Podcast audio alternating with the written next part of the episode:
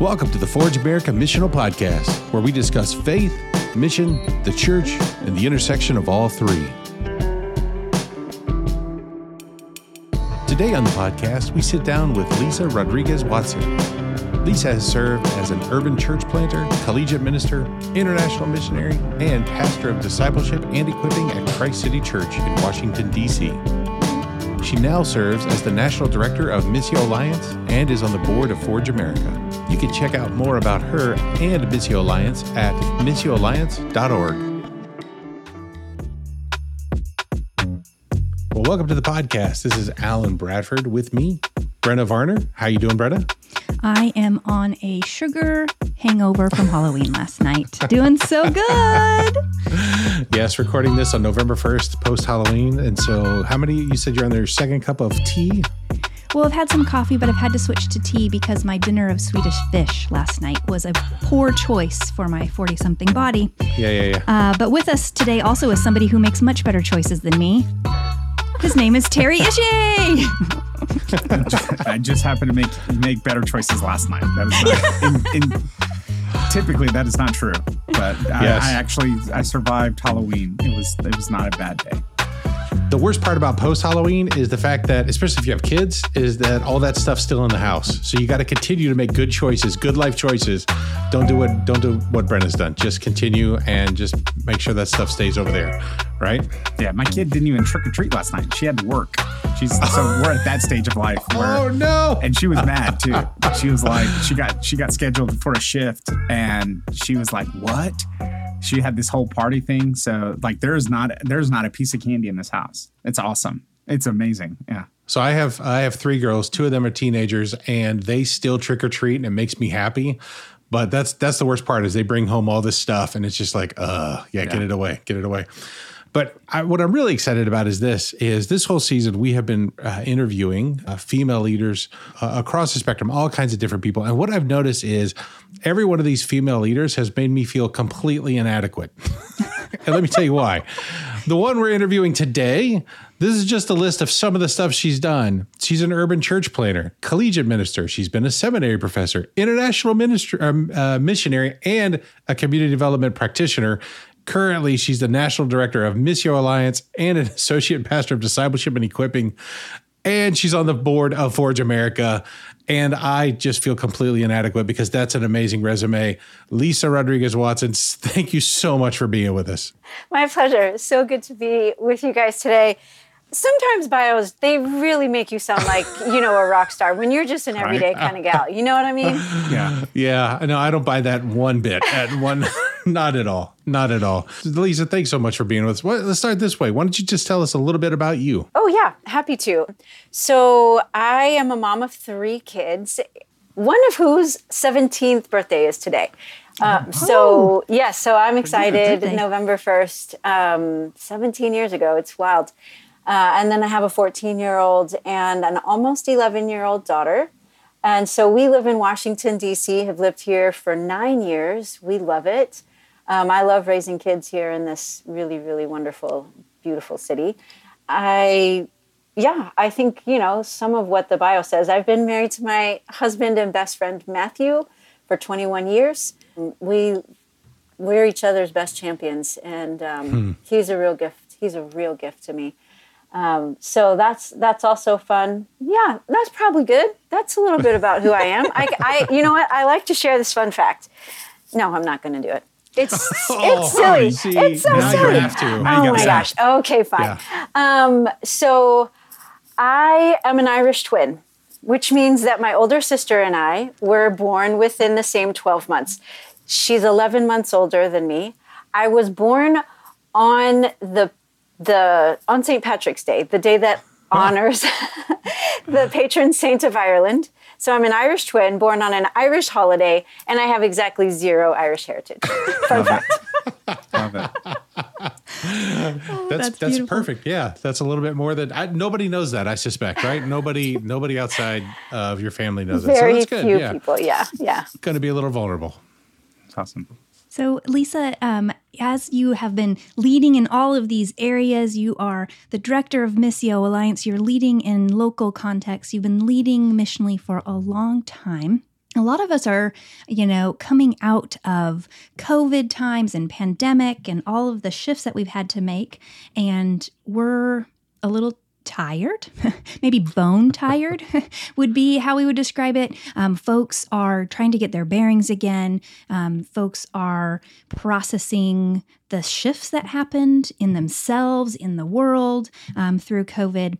And I think uh, what I'm hearing is a lot of folks being like, okay what's the hope of the future church? Like where where are we? And so you know we've been asking some some leaders to to hear from them what they're seeing. And i think with all of your fingers in so many different places and and ways that you're able to see um, at different levels you would be a fantastic person for us to ask what's giving you hope for the future of the church right now?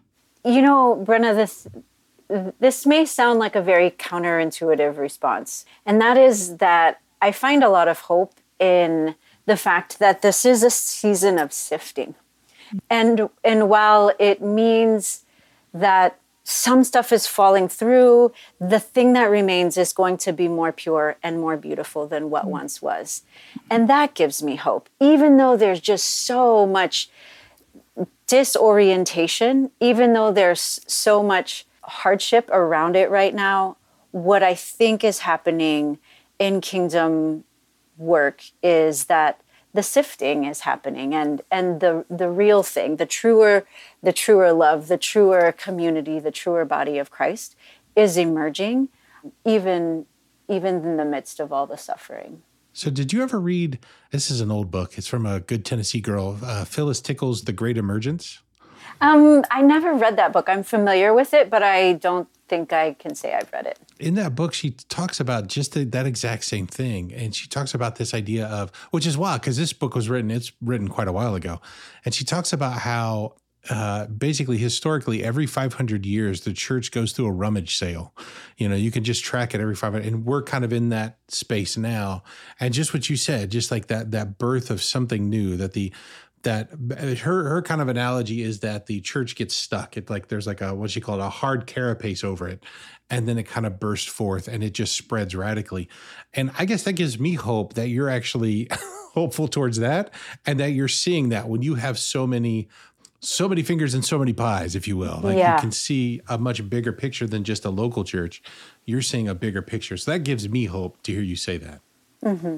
Mm-hmm with all of that sifting down, that that removing of things that aren't necessary, getting to some good core, all of those things that do bring hope, even though they're painful. There's some things that we need to be mindful of to move well through that, to um, move well into the future of what needs to exist after this time. What are you seeing that we need to focus on to make this shift or move through this this sift?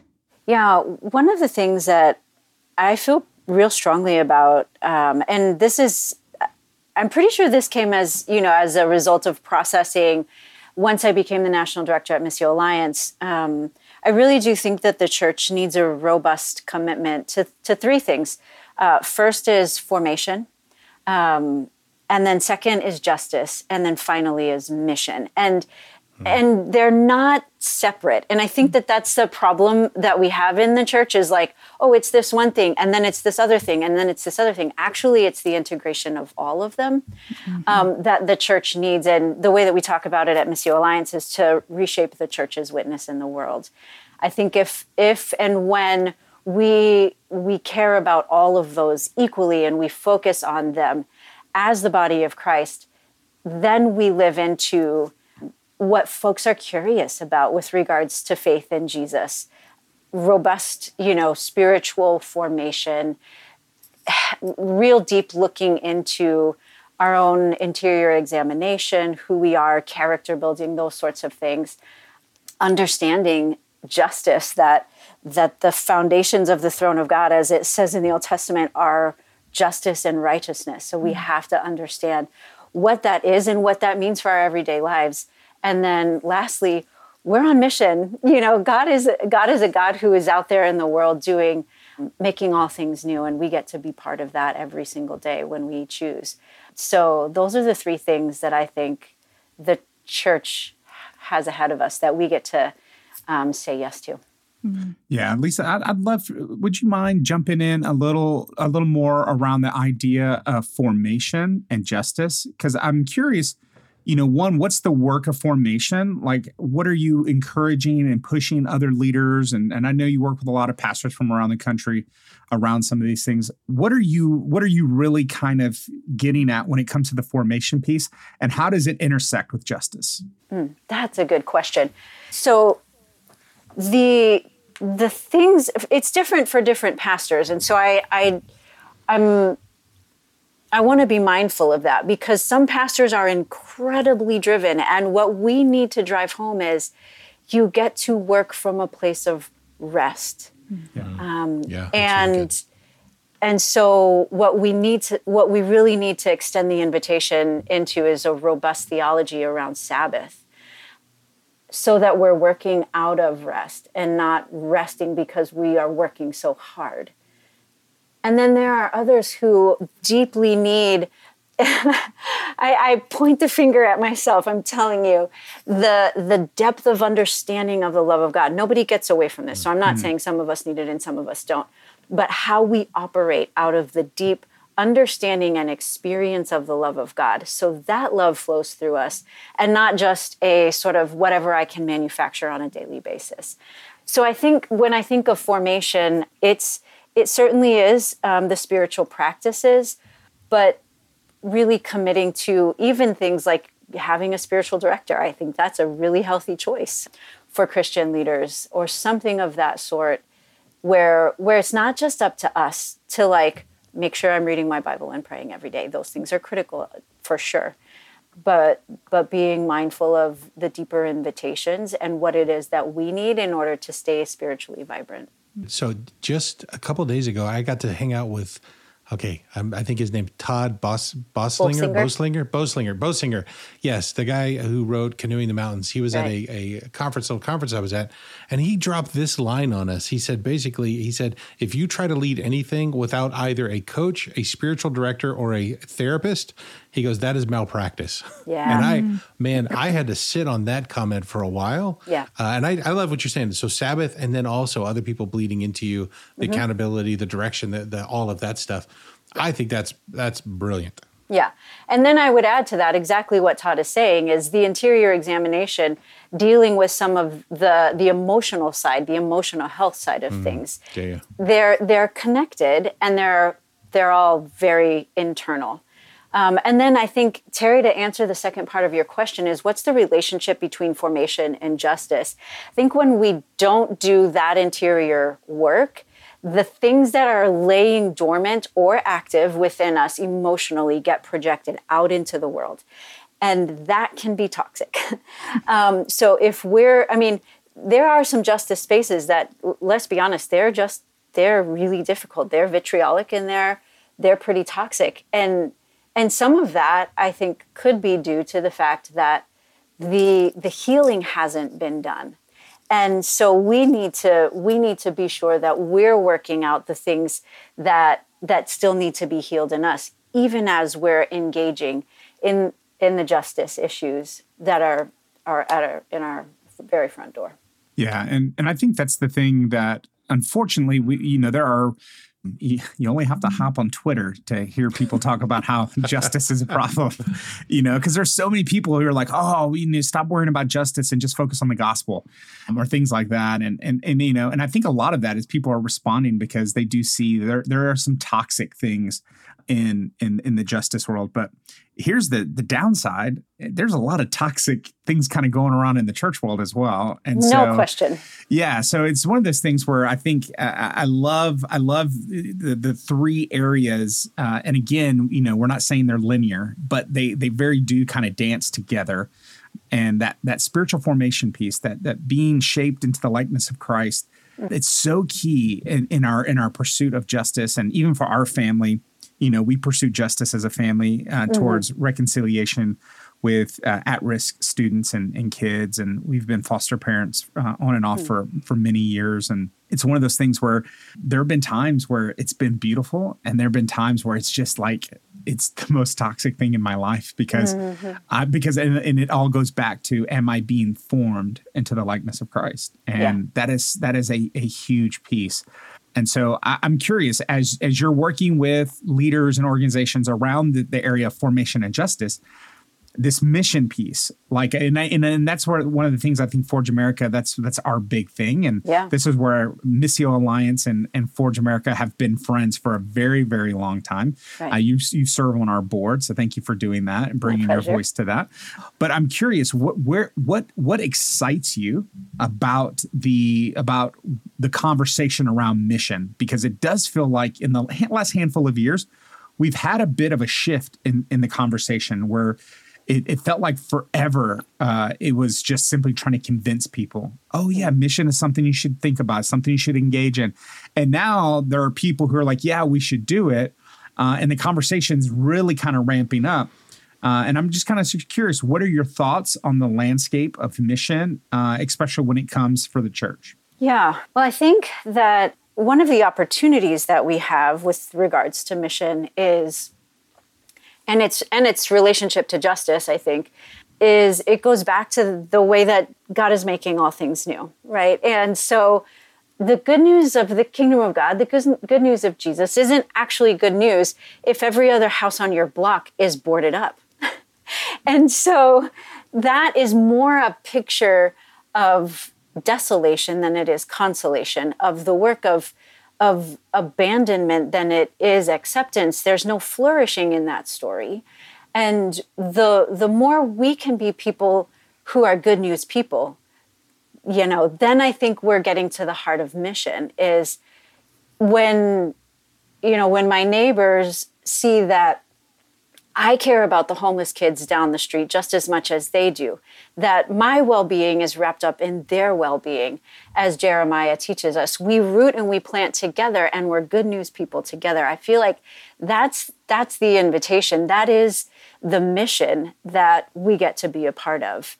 Is is being good news people. And the truth of it is, is we've always, I mean, I would say in the white evangelical tradition, we've al- we've always thought or have for a long time thought and we're formed in the thinking of the best good news is that you get to go to heaven when you die mm-hmm. Yeah. and we really didn't make the connection that if Jesus isn't good news for the incarcerated, if Jesus isn't good news for the immigrant, if Jesus isn't good news for the poor, then our gospel is too small. Mm. We have to be exhibiting a, a good news that is good news for everybody. Mm-hmm.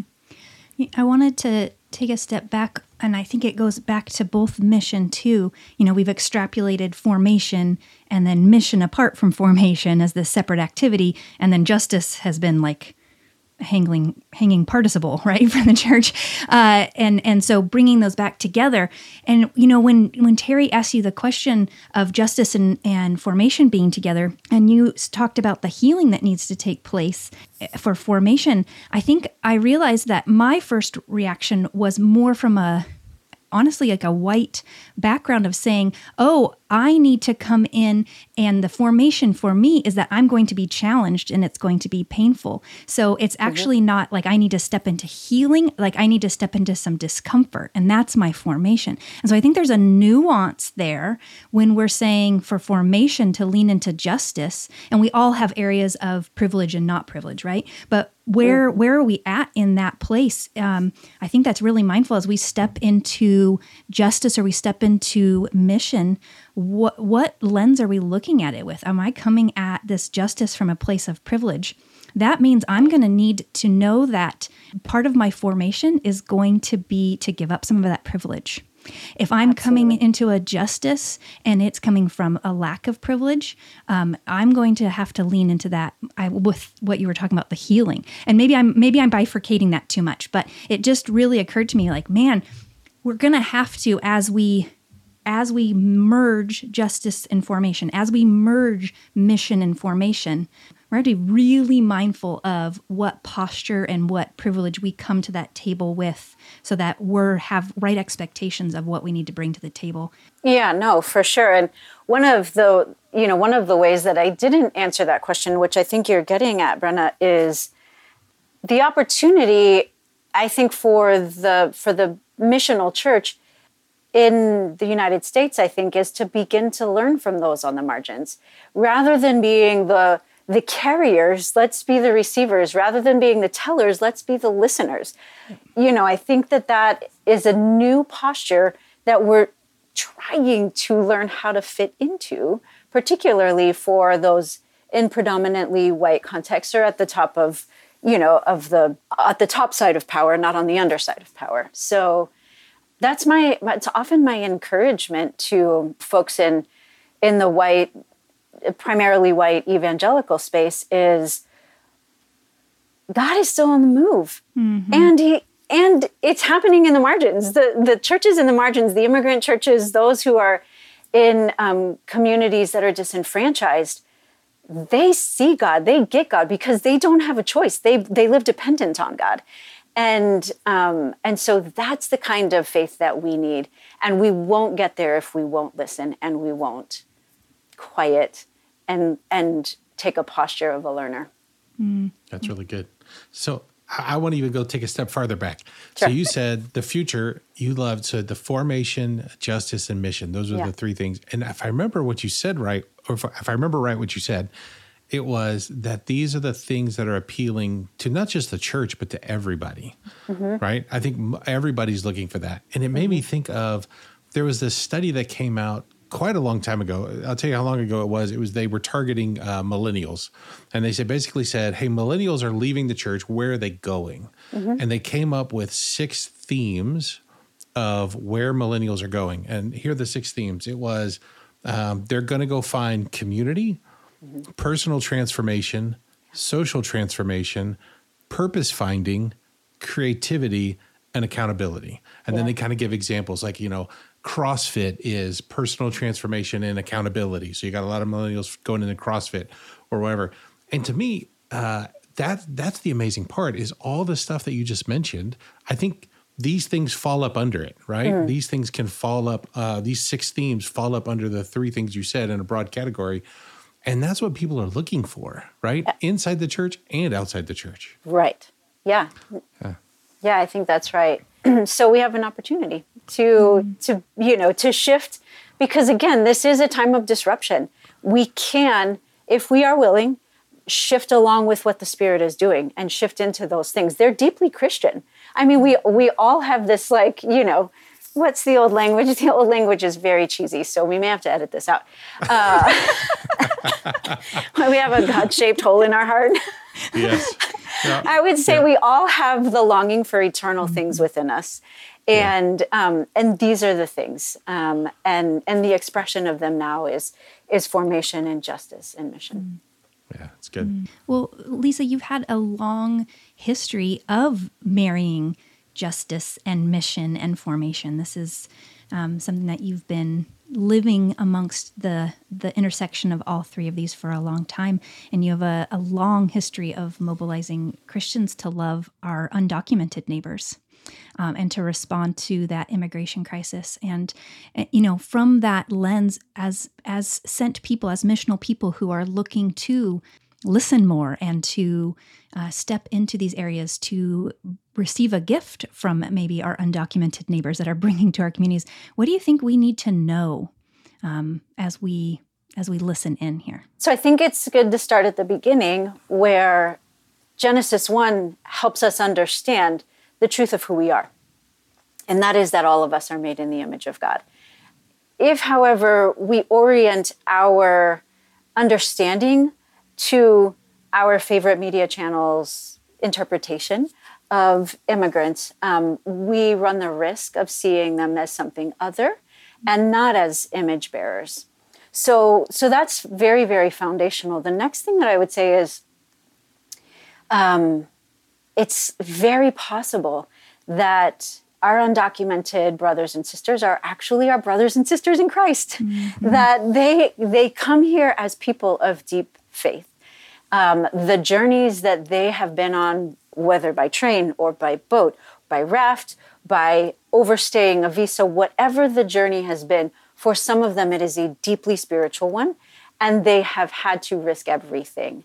Um, so the faith background, the the yeah, the faith backgrounds that they have come from um, are part of what carried them here, and and I would say are part of what uh, we might need in order to live a more vibrant spirituality and faith. And then lastly, it, it troubles me that for those of us who have long loved missions, we tend to think of the foreigner as someone to whom we carry the gospel over there. And we're very, mm-hmm. very good with being a missionary and going over there. When they begin to come over here, then we don't want to be the missionaries anymore. Then we want to put up all the barricades at the border and do whatever like that. And then we don't see it as an opportunity. We see it as a threat. And I think that it's good for us to interrogate that missiology mm-hmm. because it's the same people. And the resources needed to go over there are so many. and and it doesn't cost us anything to be a good neighbor. So, why not see this as a missional opportunity for those who come and who are not people of faith? Why can't we have the same missiology to love the people who are in our very backyards, just like we would love the people that we fly far to faraway places to see? I've never even, I mean, that's obvious, but I've never even thought about the people coming across uh, the border undocumented being the exact same people we send missionaries to. Mm-hmm. Uh, I haven't I haven't connected that into my brain until just this moment. That's really powerful. So, Lisa, you were a part of a collection of writings that came out recently in this new book called Voices of Lament Reflections on Brokenness and Hope in a World Longing for Justice. And you did write about your own family's immigration story in, in your chapter in this book. Uh, will you tell us a little bit about the new book and then about your, your story that, that's there? Sure. Yeah. So the the, book is a um, collection of essays and poetry and liturgies. It's such a rich volume, and it's a it's written all by women of color. And we are writing reflections on Psalm 37, which is a psalm that talks about how God deals with the wicked. Um, so each contributor who's writing a reflection on, say, an, you know, a particular set of verses within the psalm, exegetes a little bit the the text, but then writes from their own perspective what the how that passage connects to their own story. I this is this is the very first piece that I ever wrote for publishing, and it felt like the right thing to do to honor my family and their journey in coming. It was the very best way that I could honor their sacrifices was to tell their story and to record their story, our story in, you know, in print. And so I chose to write about my grandparents when they brought my dad and his two brothers from Cuba in the 1960s to the United States. And the, the chapter is titled Just One Suitcase. And that came from a conversation that I had with my grandmother years ago um, when she had told me that her her half sister had defected from Cuba decades later. And and I said, imagine, Abuela, imagine that you have to pretend that you're leaving on a work trip just like every other work trip that you've ever left on. You know, one suitcase and you pretend like you're going to be back. And she said, Lisa, that's every single one of us. We had one suitcase. And so for the reader, I invite them to imagine the both the lament and the joy of saying goodbye to everybody in one night, packing for yourself, your husband, and your three sons whatever it is that you are going to be able to fit in one suitcase to come to a new land and have a, a new life, but leave everything behind. There is both deep lament in that, and there is also deep, deep hope. And so that's the story that I tell. That's so beautiful. And uh, you were telling us earlier about the process that the, the, group of you that wrote this book went with Natasha through to uh, process the information together to bring this together. Can you tell us a little bit about what that uh, team of women did to bring this book into sure. the world? Yeah. So Natasha was brilliant. I mean, she's a phenomenal leader. If you if you don't know her work yet, you really would benefit from getting to know her. she began to recruit contributors, poets, liturgists, artists, writers, all kinds of women from from 20 somethings to 60 somethings across a pretty broad theological spectrum in the Christian tradition, global and North American. I mean, it is, it is, it is excellent.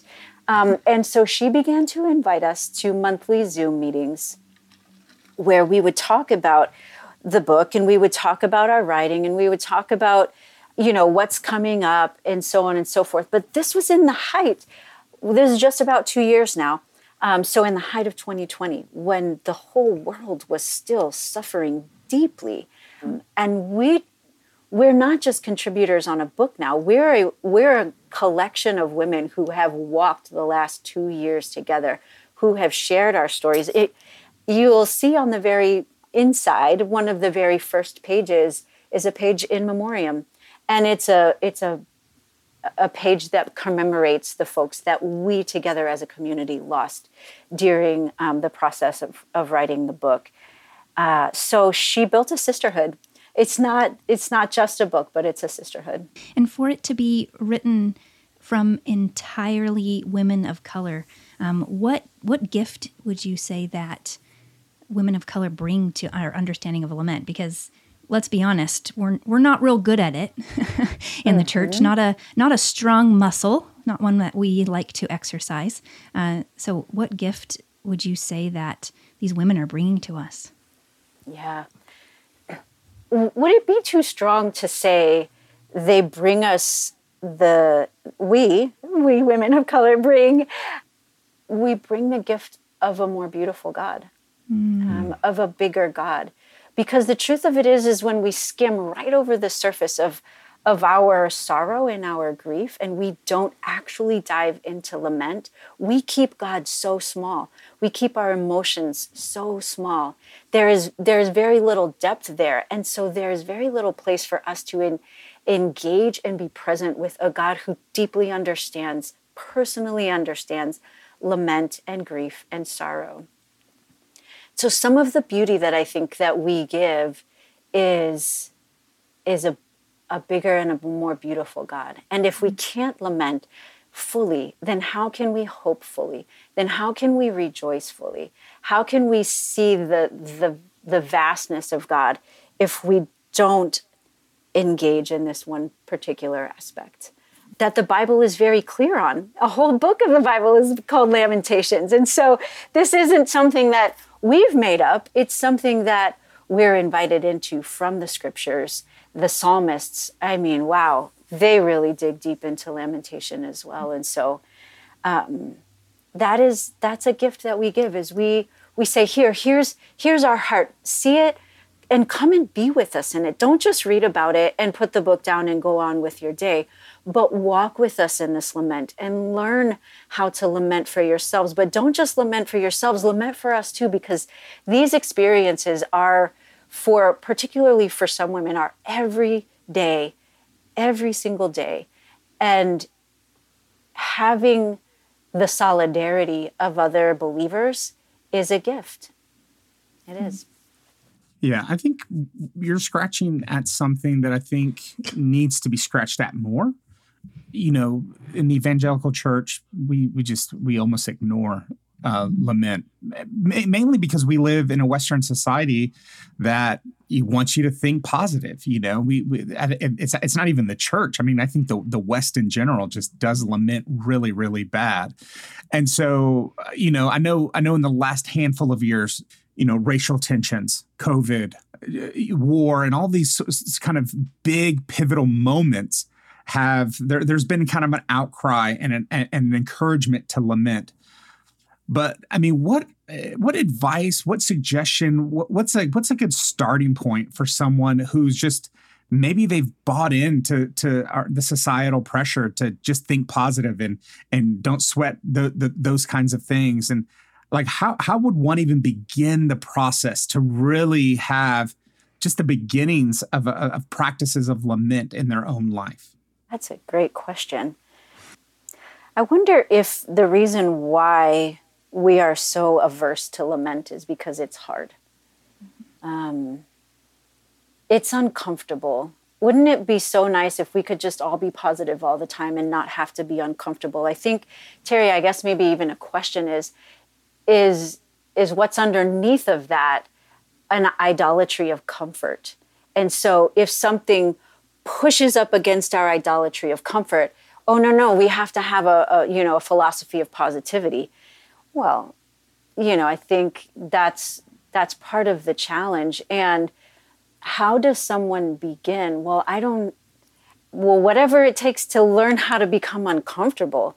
Like if you're if you're not uncomfortable, then then get out a little bit. You know, like I don't know, read read the newspaper.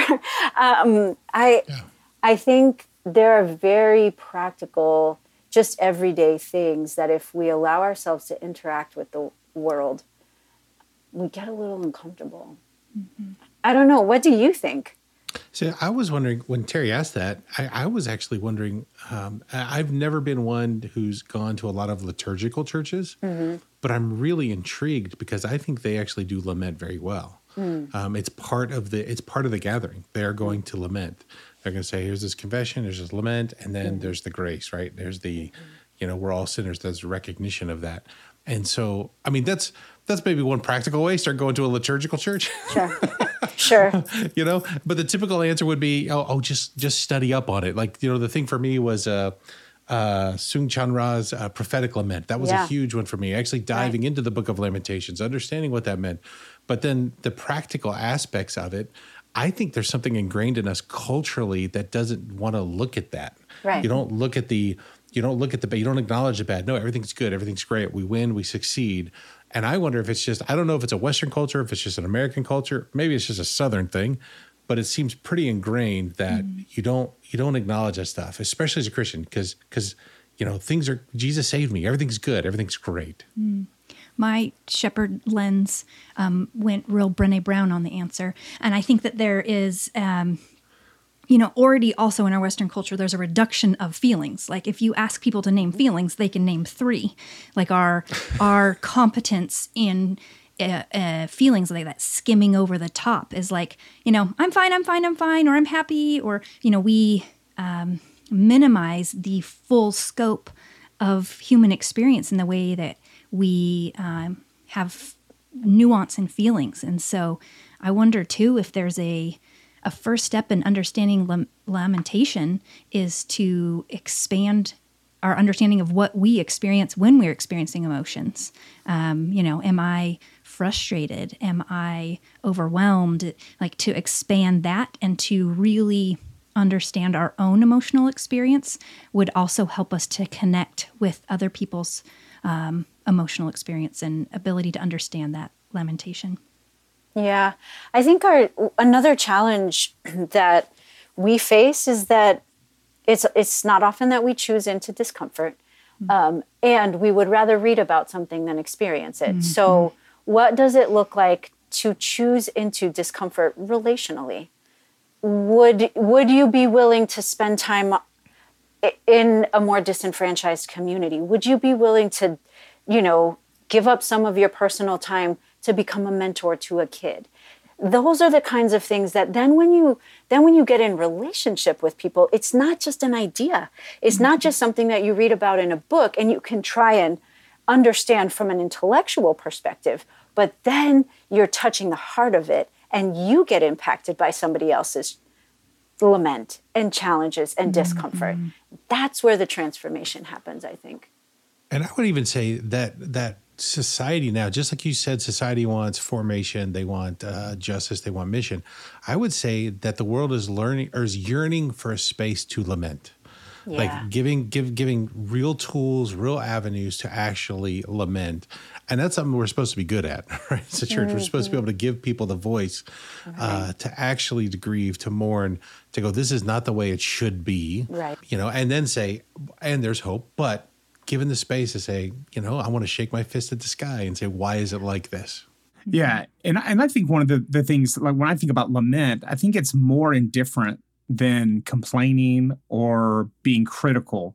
And, and I think sometimes I've seen people's like, well, I'm going to lament. And then it's just complaining and it's just, you know, being critical of things. And, And and I think there's something inherent about the idea of lament that yes, there, there, are there are times to be critical and there are times to complain and to let those things out. But I, I think there's an underlying sense of hope hmm. in in lamenting that it's like, yes, this this isn't how it ought to be, but there's hope knowing that God's not done with whatever it is that's in front of us and and and that's that's the thing that i i long and even in conversations even with my wife in our relationship as we kind of journey through life together that I, I think western society has plenty of criticism and plenty of complaining but I think it's it, it, lacks that hope that I think lament brings, where it's like, yes, we can voice the, the the the the, hurt, we can voice the brokenness, and we can voice what what may seem hopeless,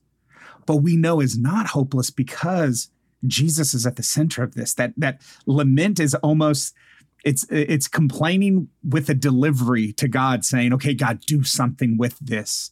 Uh, and I think sometimes we just complain to the sky and that's just complaining but when we when we complain to god and say god it shouldn't be this way why why why we're holding and trusting you to move and work through this there it just seems different i don't i don't know that's just in my head how i see it but i i see i see the value in that more than just simply complaining and, and because that's what I would hate for someone to hear this and walk away. It's like, well, I guess I just need to complain more. And it's like, no, it's it's not complaining. It's it's just giving it to God. It's it's it's voicing the brokenness, it's voicing the pain and trusting that God's gonna work in this. Yeah, that's good. Terry, you're exactly right. In in one of the contributors' pieces, she actually has a bit of a call and response and um, in some of our book launch events, we we did this call and response, and and she addresses that. Um, and this is what it says: We wail, knowing God listens, even if others don't. His faithful love endures forever. Thus, in Him we wail, so nobody can ever say we didn't trust God to turn it around.